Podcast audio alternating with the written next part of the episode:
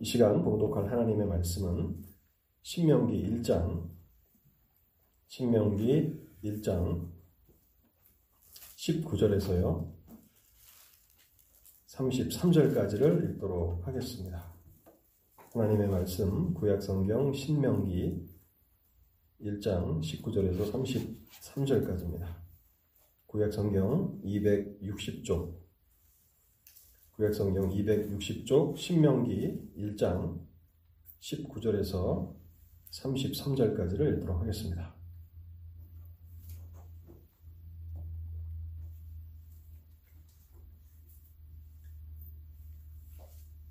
신명기 1장 19절입니다. 우리 하나님 여호와께서 우리에게 명령하신 대로 우리가 호렙산을 떠나 너희가 보았던 그 크고 두려운 광야를 지나 아모리 족속의 산지 길로 가데스 바네아에 이른 때에 내가 너희에게 이르기를 우리 하나님 여호와께서 우리에게 주신 아모리 족속의 산지에 너희가 이르렀나니 너희 하나님 여호와께서 이 땅을 너희 앞에 두셨은즉 너희 조상의 하나님 여호와께서 너에게 이르신 대로 올라가서 차지하라. 두려워하지 말라 주저하지 말라 한즉 너희가 다 내 앞으로 나와 말하기를 우리가 사람을 우리보다 먼저 보내어 우리를 위하여 그 땅을 정탐하고 어느 길로 올라가야 할 것과 어느 성읍으로 들어가야 할 것을 우리에게 알리게 하자 하기로 내가 그 말을 좋게 여겨 너희 중 각 지파에서 한 사람씩 열두를 택하매 그들이 돌이켜 산지에 올라 에스골 골짜기에 이르러 그곳을 정탐하고 그 땅의 열매를 손에 가지고 우리에게로 돌아와서 우리에게 말하여 이르되 우리 하나님 여호와께서 우리에게 주시는 땅이 좋더라 하였느니라 그러나 너희가 올라가기를 원하지 아니하고 너희 하나님 여호와의 명령을 거역하여 장막 중에서 원망하여 이르기를 여호와께서 우리를 미워하심으로 아모리 족속의 손에 넘겨 멸하시려고 우리를 애굽 땅에서 인도하여 내셨도다.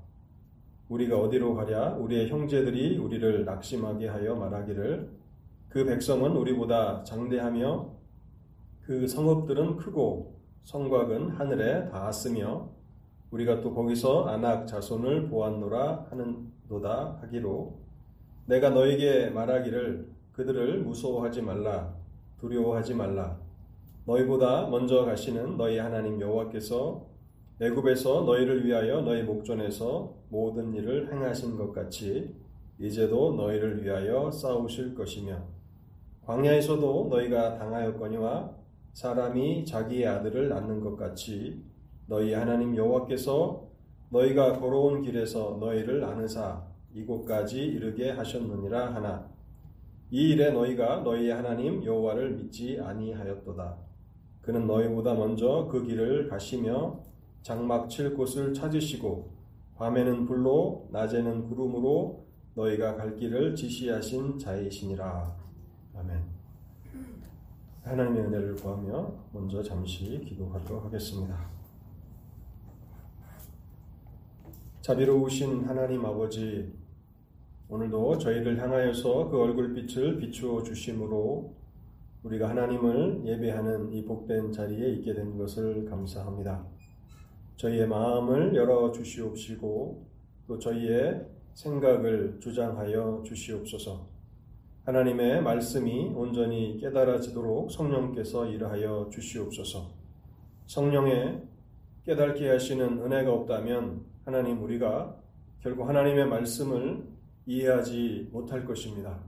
하나님께서 강단을 통해서 말씀하셔도 우리의 마음이 그것을 양식으로 삼지 못할 것이오니 하나님 저희를 불쌍히 여기시고 저희의 마음과 길을 열어주셔서 하나님의 말씀을 청종하게 하옵소서 또한 사탄은 끊임없이 우리의 마음과 생각을 혼미케 하여 복음의 광채가 비치지 못하도록 회방하겠사오니 성령께서 사탄의 악한 모든 괴계들을 파하여 주시고 하나님의 말씀만이 강권적으로 역사하는 시간이 되도록 이 시간에 역사하여 주옵소서. 단에선 부족한 종을 붙잡아 주시옵시고 하나님의 진리만을 담대함으로 증거할 수 있도록 말씀의 은혜와 능력을 더하여 주시옵소서. 이 시간을 하나님께서 축복해 주시기를 간절함으로 사모하올 때에 이 모든 말씀 우리 주 예수 그리스도의 이름으로 기도하옵나이다. 아멘. 신명기라고 하는 이 책은요.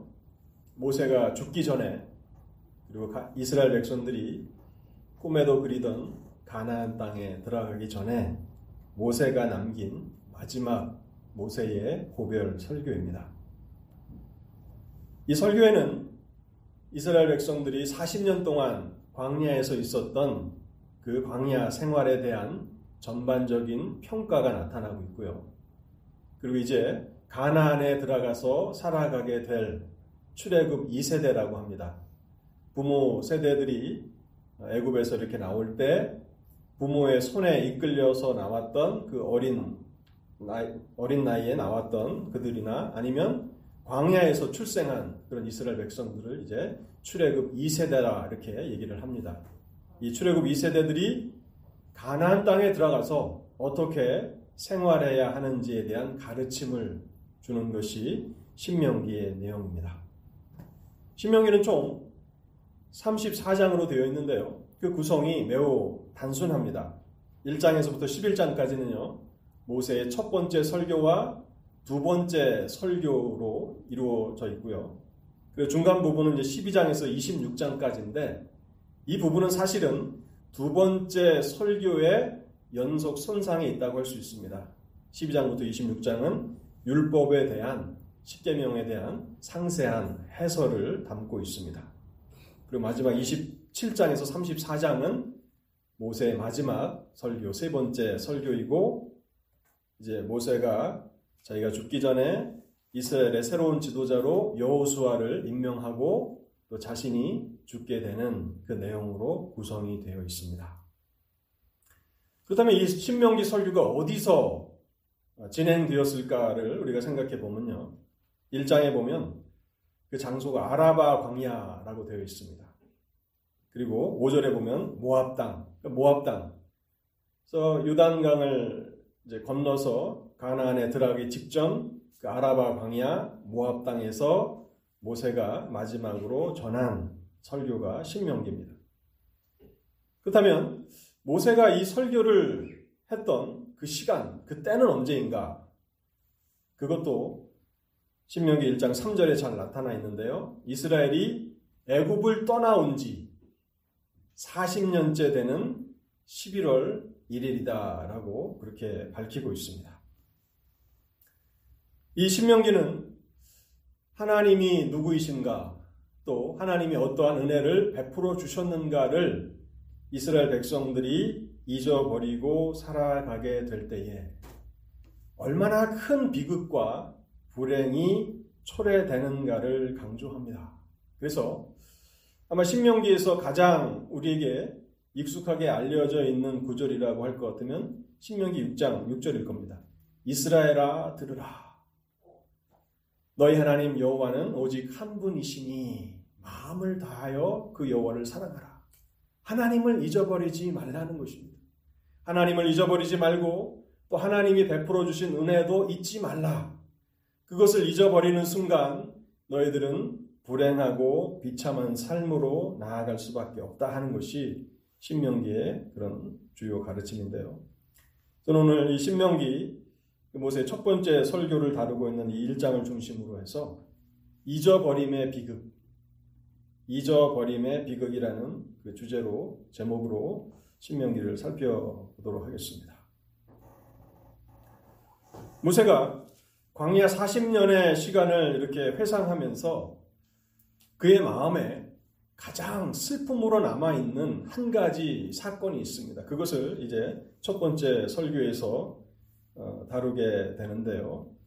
읽진 않았지만 제가 신명기 1장 2절과 3절을 한번 읽어, 읽어보겠습니다.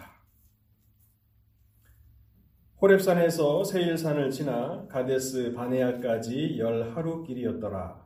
마흔째 해 열한째 달 그 달 첫째 날에 모세가 이스라엘 자손에게 여호와께서 그들을 위하여 자기에게 주신 명령을 다 알렸으나 애굽에서부터 애굽을 나와서 이스라엘 백성들이 하나님이 약속하신 가나안 땅까지 걸리는 시간이 11일, 2주일이 채 되지 않은 가까운 거리였다고 말하고 있습니다. 그런데 천천히 걸어도 2주일이면 도착할 수 있는 그 거리를 이스라엘 백성들은 얼마에 얼마 동안 걸어간 것입니까? 40년 동안. 40년 동안 그 거리를 걸었다고. 그래서 모세는 의도적으로 열 하루 길이라는 말과 마흔째 해라고 하는 이 말을 대조시키고 있는 것입니다. 모세가 이제 마지막 설교, 고별 설교, 죽기 직전에 남긴 이 설교에서 이스라엘 백성들에게 강조하고 또 강조하고 싶은 것은 바로 그것입니다. 얼마나 이스라엘이 광야 생활을 하는 동안 인생을 허비했는가 하는 것을 강조하고 싶은 것입니다. 모세는 어떤 사람이었습니까? 모세는 이스라엘의 위대한 지도자입니다. 그래서 신약 성경에 보면 바리새인들이 모세의 제자들이라고 이렇게 자랑스럽게 말하지 않습니까? 모세는 위대, 위대한 지도자입니다. 이스라엘 백성들의 광야 생활 40년 동안 그들의 불평과 원망을 다 들었고 그 불평과 원망에도 불구하고 그들을 끝까지 가나안 땅 앞에까지 인도했던 그러한 훌륭한 지도자입니다. 그 하나님의 사람 모세 가슴에 사무치는 아픈 기억이 하나 있는 것입니다.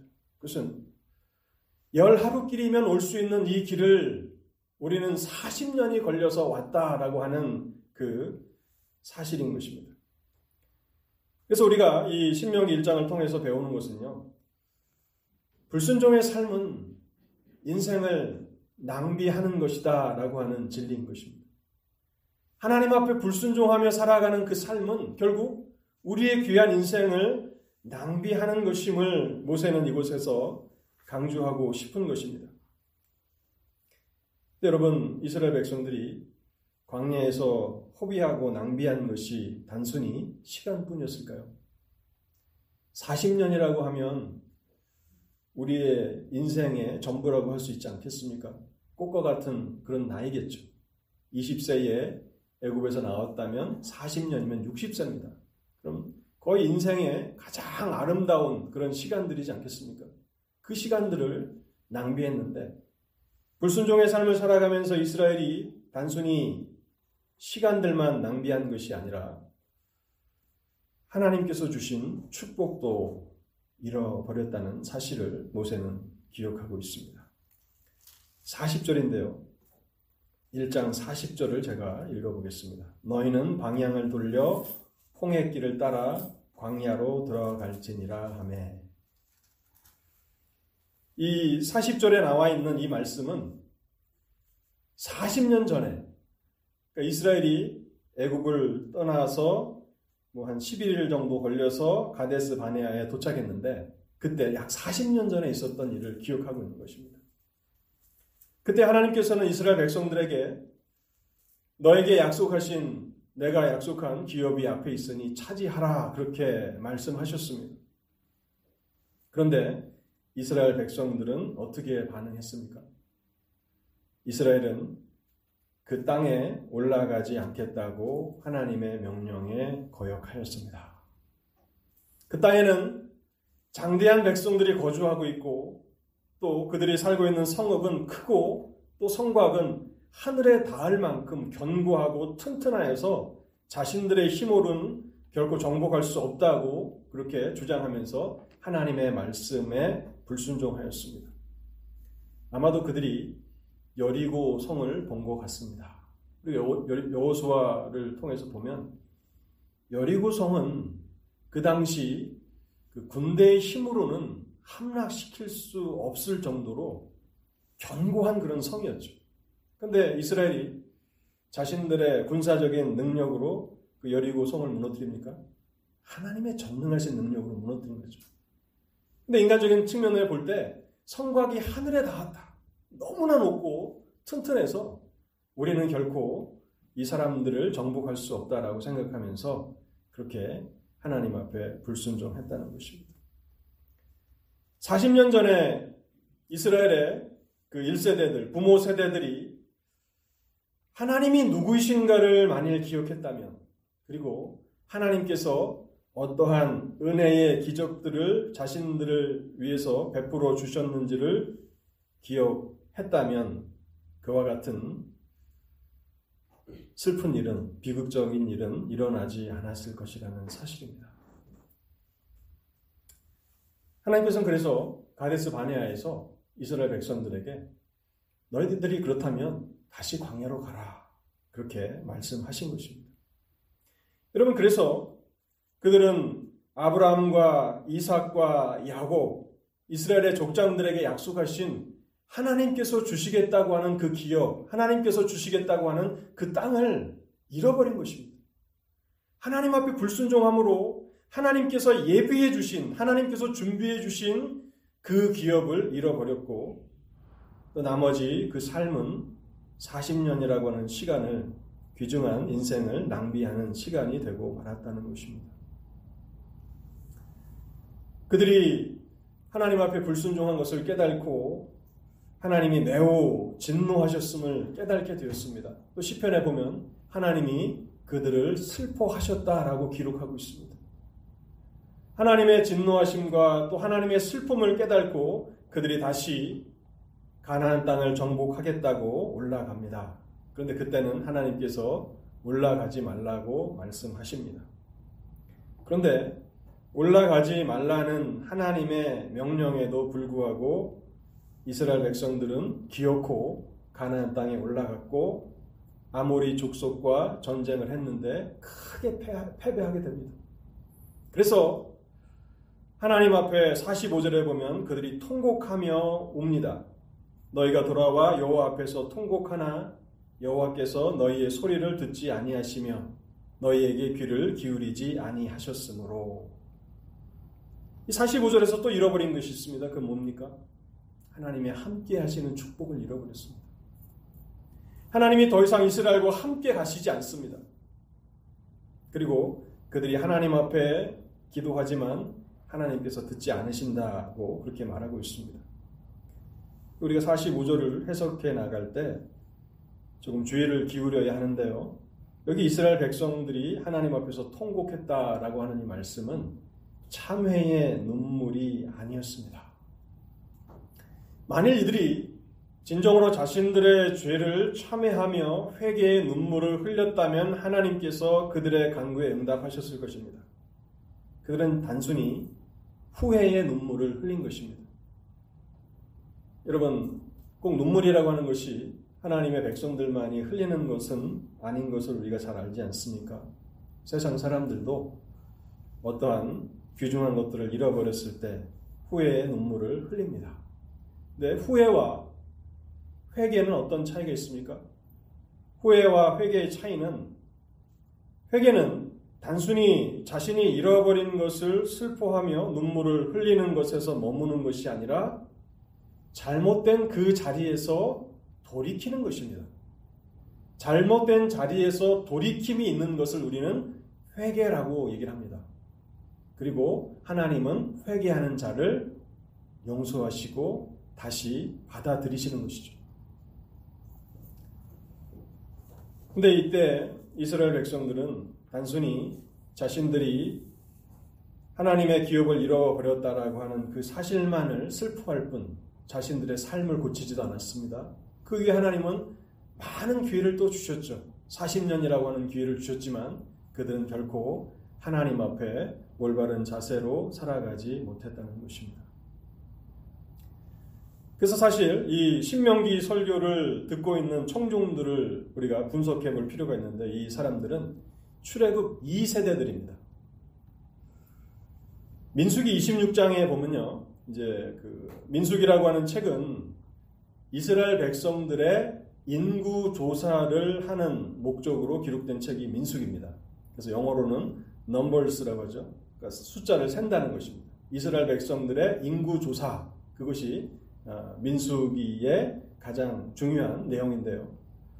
이 민수기에는 두 번의 인구 조사가 있습니다. 첫 번째는 신의 광야에서 이제 애굽을 나온 지 얼마 되지 않아서 이제 시내 광야에서 이스라엘 백성들이 어, 모이게 되고 그때 모세와 제사장 아론이 1차 인구 조사를 합니다. 그리고 이제 2차 인구 조사가 민수기 26장인데요. 이때는 모세와 제사장 엘르아살이 어, 주축이 돼서 이스라엘 백성들의 인구 조사를 하는데 그 장소가 어딘가 하면 모압 평지라고 기록하고 있습니다. 여러분 신명기의 설교가 어디서 어, 진행됐다고 제가 말씀을 드렸습니까? 모압이라고 얘기했죠. 모압 평지. 그래서 이 2차 인구 조사는 약 40년이 흐른 그때에 그러니까 1차와 2차 사이에 약 40년이 있는 거예요. 시내 광야에서 한 번 했고 2차 약 40년이 지난 지났을 때 민수기 26장에 보면 모세와 엘르아살이 2차 인구 조사를 하는데 모압 평지라.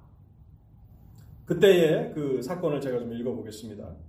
26장 민수기 26장 63절인데요. 이, 이는 모세와 제사장 엘르아살이 계수한 자라. 그들이 여리고 맞은편 요단가 모압 평지에서 이스라엘 자손을 계수한 중에는 모세와 제사장 아론이 신의 광야에서 계수한 이스라엘 자손은 한 사람도 들지 못하였으니 1차 때 20세 이상으로 애굽에서 나왔던 인구 조사에 포함됐던 사람들 중에는 2차 인구 조사에는 한 사람도 없다는 겁니다.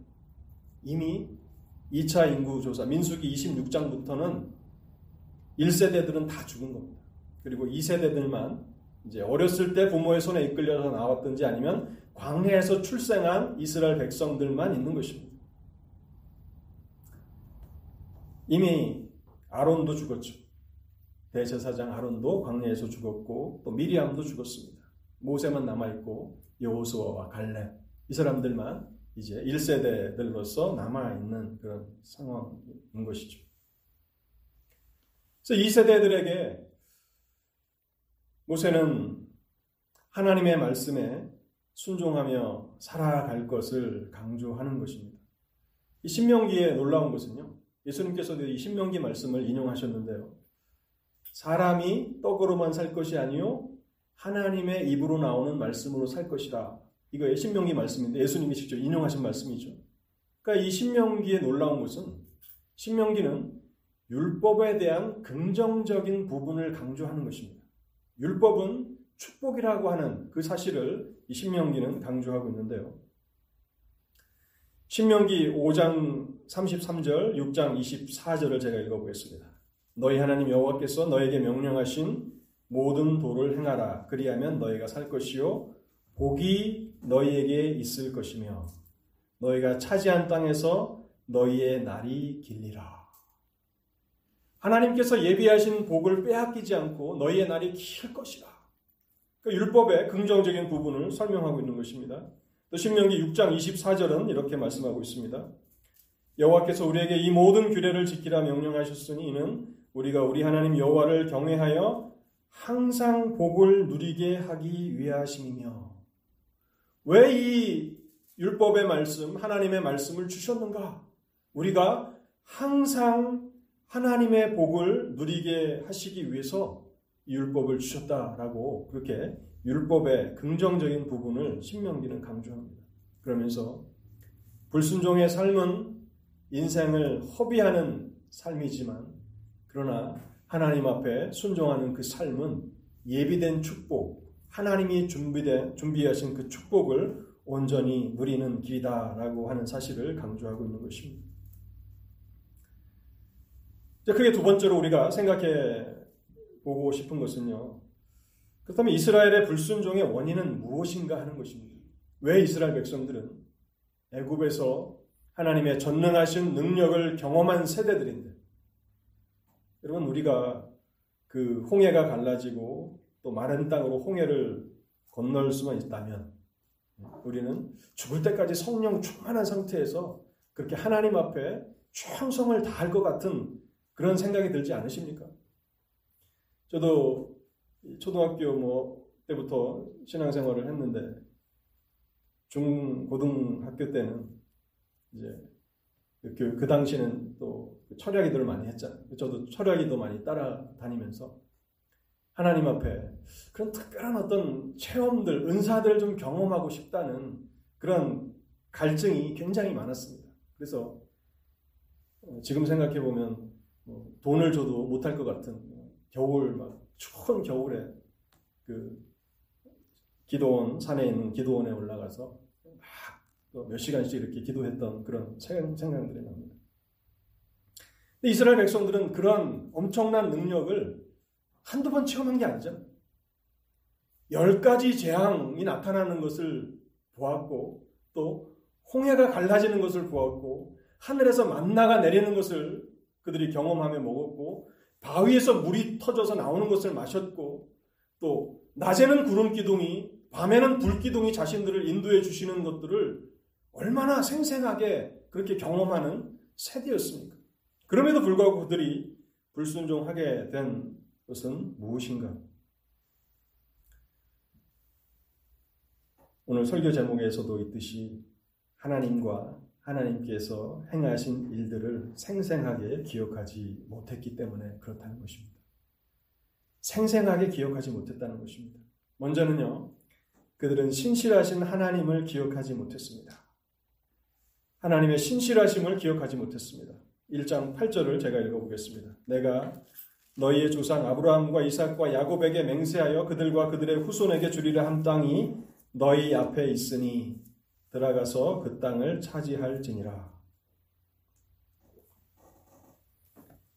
여러분 이 순간은 아브라함이 만일 살아 있다면 전율을 느낄 만한 그러한 역사적인 순간입니다. 그런데 아쉽게도 아브라함이 살아 있을 때는 하나님께서 땅 한 평도 주시지 않았습니다. 그래서 자기 아래 아내 사라가 죽었을 때 헷 족속에 가서 막벨라 고를 돈을 주고 사서 매장지를 삼지 않습니까? 하나님이 주신 그 약속이 드디어 성취되는 역사적인 순간입니다. 내가 너희의 조상 아브라함과 이삭과 야곱에게 맹세하여 그들과 그들의 후손에게 주리라 한 땅이 너희 앞에 있으니 들어가서 그 땅을 차지할지니라. 하나님이 신실하심으로 아브라함과 이삭과 야곱에게 하신 그 약속을 이루신 것입니다. 내가 너희의 선조들에게 약속한 그 약속을 이제 실행시키려고 하니 이제 너희의 차지가 됐으니 들어가서 차지하라. 그뿐만 아니라 하나님께서는 창세기 15장에 보면 아들 하나 없던 그 노년에 있었던 아브라함에게 약속을 또 다른 약속을 주시는데요. 기업에 대한 약속뿐만 아니라 자녀에 대한 약속도 주시죠. 창세기 15장 4절과 5절입니다. 여호와의 말씀이 그에게 임하여 이르시되 그 사람이 내 상속자가 아니냐? 내 몸에서 날 자가 내 상속자가 되리라 하시고 그를 이끌고 밖으로 나가 이르시되 하늘을 우러러 무뼈를 셀 수 있나 보라. 또 그에게 이르시되 내 자손이 이와 같으리라. 어떻게 보면 사람이 그렇게 예, 말씀하시는 분이 하나님이 아니라 사람이 이렇게 얘기했다면 야, 이렇게 나를 속여도 어, 이렇게 속일 수가 있느냐? 예, 이렇게 사기를 쳐도 이런 사기가 어디 있느냐? 내가 지금 자식 아들 하나도 없는데 내 자, 자손이 하늘의 별처럼 많아지겠다고 정말 믿기지 않는 그런 이야기지 않습니까? 근데 말씀하시는 분이 하나님이시니 아브라함은 그것을 믿었습니다. 근데 지금 모세는 신명기 1장 10절에서 이렇게 말합니다. 너희의 하나님 여호와께서 너희를 번성하게 하셨으므로 너희가 오늘날 하늘의 별같이 많거니와 실제로 하늘의 별처럼 아브라함의 자손들이 많아지게 하신 것입니다. 하나님께서 아브라함과 이삭과 야곱에게 약속하신 것 중에 모든 것을 다 성취시키셨어요. 가나안 땅을 주시겠다고 땅 한 평이 없어서 아내가 죽었을 때 매장지가 없어서 돈으로 살 수밖에 없었던 아브라함에게 그 가나안 땅을 다 주셨습니다. 그뿐만이 아니라 백세가 되도록 자기의 몸에서 그 아들이 없었는데 실제로 모세는 너희를 보니 하늘의 별처럼 그렇게 많은 민족이 되지 않았느냐. 이 말은요. 하나님이 얼마나 신실하신 하나님이신가 하는 것을 증거하는 것입니다. 모세는 이스라엘에게 마지막 설교를 하면서 아마 피를 토하는 심정이었을 것입니다.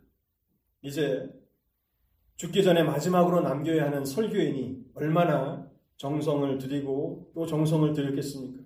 얼마나 간절함으로 이 설교를 전달했겠습니까? 하나님은 신실하신 하나님이시니 너희는 가나안 땅에 들어가서 그 신실하신 하나님을 잊어버리지 말라 하는 것입니다. 그런데 안타깝게도 출애굽 1세대들은 하나님의 신실하심을 잊어버렸습니다. 그래서 불순종의 길을 걸어간 것입니다. 두 번째로요. 그들은 선한 목자이신 하나님을 기억하지 못했습니다. 하나님은 선한 목자와 같이 이스라엘을 양떼와 같이 이끌어 가셨던 하나님이셨습니다. 30절과 33절을 제가 다시 한번 읽겠습니다. 너희보다 먼저 가시는 너희 하나님 여호와께서 애굽에서 너희를 위하여 너희 목전에서 모든 일을 행하신 것 같이 이제도 너희를 위하여 싸우실 것이며 33절입니다. 그는 너희보다 먼저 그 길을 가시며 장막 칠 곳을 찾으시고 밤에는 불로 낮에는 구름으로 너희가 갈 길을 지시하신 자이시니라. 너희보다 먼저 가시는 너희 하나님 여호와. 여러분 누군가와 동행해서 길을 간다고 할 때 앞서 가는 사람은 높은 사람입니까? 낮은 사람입니까? 보통은 낮은 사람이죠. 그렇죠? 높은 사람들은 뒤에서 천천히 가고 낮은 사람이 앞에 가서 길을 예비하는 거죠. 몸을 숙소도 또 어, 식사를 해야 되는 식당도 찾고 그렇게 길 안내자 역할을 하는 거죠. 하나님이 이스라엘을 40년 동안 어떻게 하셨습니까? 그들을 섬기셨습니다. 선한 목자와 같이. 그들보다 항상 먼저 가시며 뒤따라 가시는 법이 없습니다. 항상 먼저 가시며 그들을 인도하셨습니다. 그런데 안타깝게도 가데스 바네아에서 이스라엘 백성들은 철저하게 하나님이 누구이신가, 자신들을 위해서 어떠한 일을 행하셨는가를 망각하고 말았습니다. 낮에는 구름 기둥으로 낮에 뜨거운 태양으로부터 그들을 보호해 주셨고 밤에는 광야의 추위 때문에 불기둥으로 그들을 추위로부터 보호해 주시고 안전한 길로 그렇게 인도하셨던 선한 목자 그 하나님을 이스라엘은 기억하지 못했습니다. 27절에 가데스 바네아에서 그들이 했던 말이 얼마나 어리석은 말이었는가를 우리가 좀 생각해 볼 필요가 있는데요. 신명기 1장 27절입니다. 장막 중에서 원망하여 이르기를 여호와께서 우리를 미워하심으로 아모리 족속의 손에 넘겨 멸하시려고 우리를 애굽 땅에서 인도하여 내셨도다. 다른 신들처럼 섬김을 받기만 하고 또 무언가 어, 재물을 또 어, 섬김을 또 헌신을 그렇게 요구하는 그러한 신이었다면 하나님이 덜 서운하셨을지도 모릅니다. 그런데 선한 목자와 같이 그들을 인도해 주시고 그들을 이끌어 가셨는데 그들의 입에서 나온 말은 무엇입니까? 여호와께서 우리를 미워하심으로 여러분 이 말씀을 하나님께서 들으실 때 얼마나 진노하셨겠습니까? 진노라는 것도 어느 대상에 대한 어떤 애정과 사랑이 있기 때문에 나타나는 것이죠. 관심이 관심이 없다면 진노할 것도 없습니다.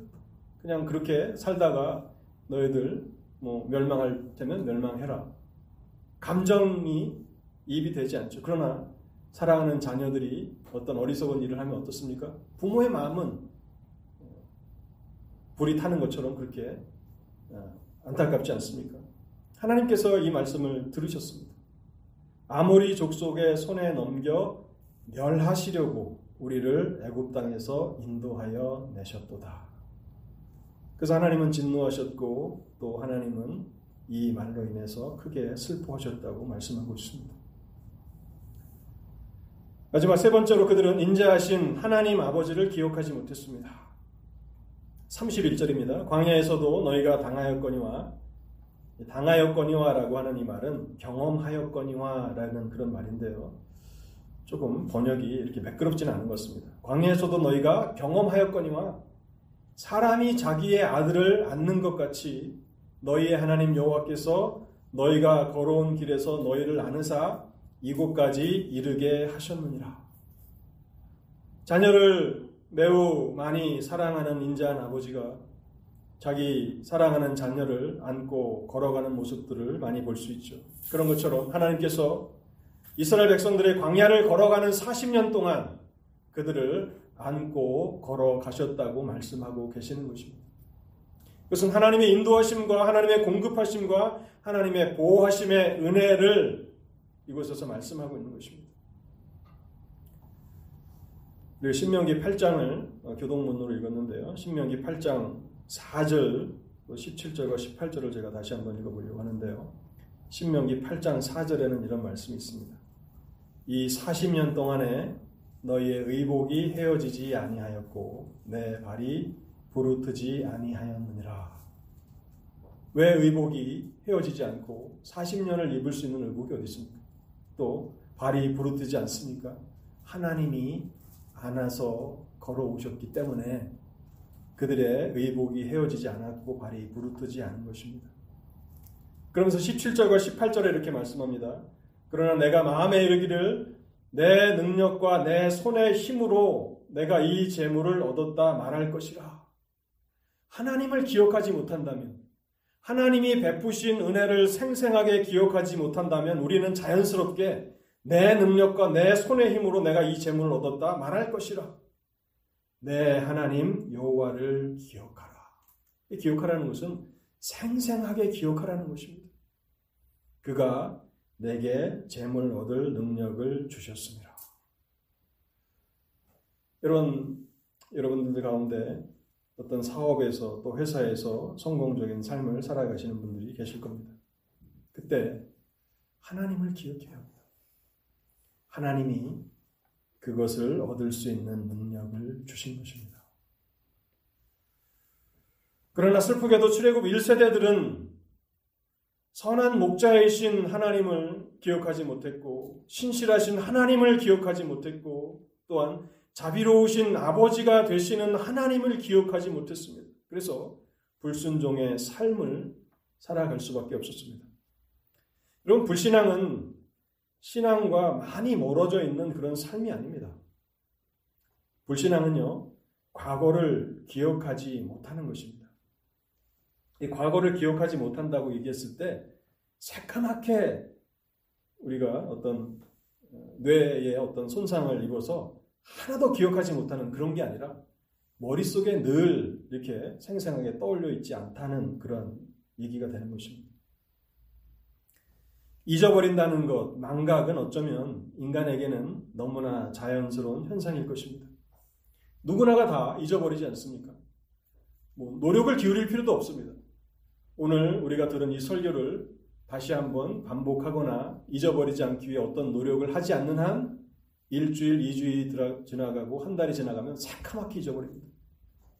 신명기라고 하는 그런 내용조차도 아마 다 잊어버릴 겁니다. 그렇기 때문에 하나님의 백성들은 하나님을 기억하기 위해서 특별한 노력을 기울여야 하는 것입니다.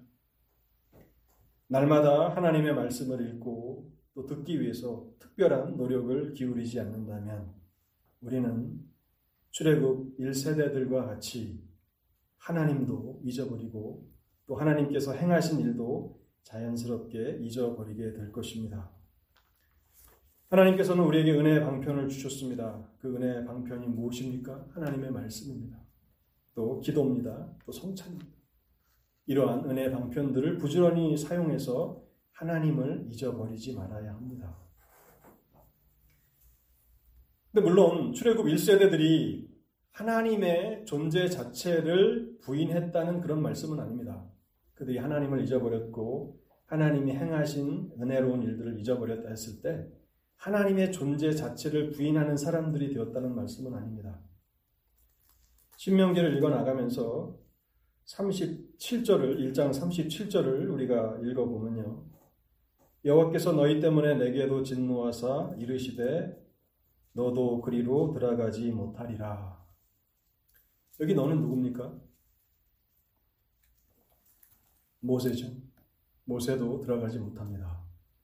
그래서 가나안에 들어가지 못한 그 백성들은 구원을 받지 못했다라고 말할 수 없는 것입니다. 모세도 들어가지 못했고 아론도 들어가지 못했습니다. 이것은 제가 설교 초반에도 말씀드렸던 것처럼 예비하신 축복입니다. 하나님께서 준비하신 축복을 잃어버린 것입니다. 이것을 구원과 연관시키는 것은 어, 어려움이 있습니다. 그래서 1세대들이 어, 하나님의 존재 자체도 부인했다. 완전한 불신앙 가운데 있었다. 그런 말씀은 아니고요. 여기서 하나님을 기억하라, 하나님을 잊어버리지 말라 했을 때 잊어버린다라고 하는 것은 그들의 말과 그들의 행동과 그들이 내리는 결정에 하나님에 대한 신앙이 전혀 배어 있지 않다는 그런 말씀입니다. 뭐 요리를 하시는 우리 어머님들은 다 잘 아시겠지만 김치가 익으려면 그 깊이 이렇게 좀 양념이 배어야 되지 않습니까? 근데 그 양념이 잘 배어 있지 않는 그런 그 배추 그 앞부분을 보면 뭐 그냥 날 배추를 먹는 거나 별 차이가 없이 그렇게 되지만 이제 오래 익은 김치는 양념이 배어 있죠.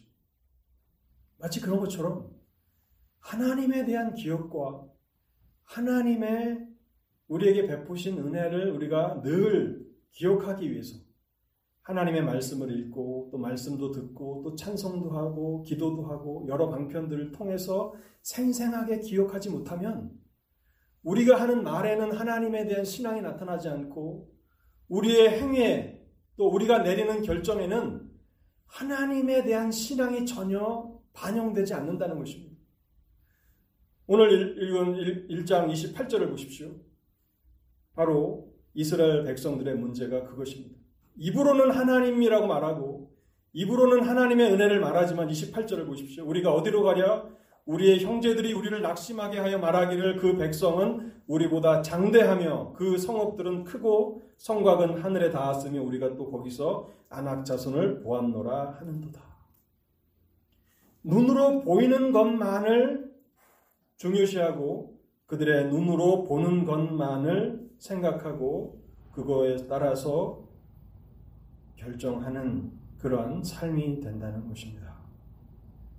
더 놀라운 것은요. 모세는 그때에 이스라엘 백성들을 향해서 하나님을 기억하라, 하나님의 약속을 기억하라고 그렇게 말해 주었습니다. 29절에 내가 너에게 말하기를 그들을 그들을 무서워하지 말라, 두려워하지 말라. 그런데 그들이 하나님을 잊어버렸다면 모세가 한 이 말을 듣고 다시 깨우치고 하나님을 생각하고 하나님이 행하신 그 놀라우신 기적들을 생각하고 다시 결정했어야 했는데 왜 하지 못한 것입니까? 여기서 하나님을 기억한다라고 하는 것이 그저 우리가 자연스럽게 쉽게 될 수 있는 일이 아니라는 것을 우리는 배우는 것입니다. 평소에 하나님을 기억하기 위해서 은혜의 방편을 붙드는 사람들, 하나님이 나에게 어떤 은혜를 베풀어 주셨는지를 잊지 않기 위해서 특별한 노력을 기울이는 사람들은 위기 때에 인생에 있어서 중요한 결단을 내릴 때 실수할 수 있습니다. 그러나 하나님의 사람들이 그들에게 조언합니다. 그러면 그 조언이 그대로 스펀지가 물을 흡수하는 것처럼 쫙 흡수해서 자신을 다시 바로잡고 하나님을 생각하고 또 신앙이 배어 있는 그런 결단과 행동을 하게 됩니다.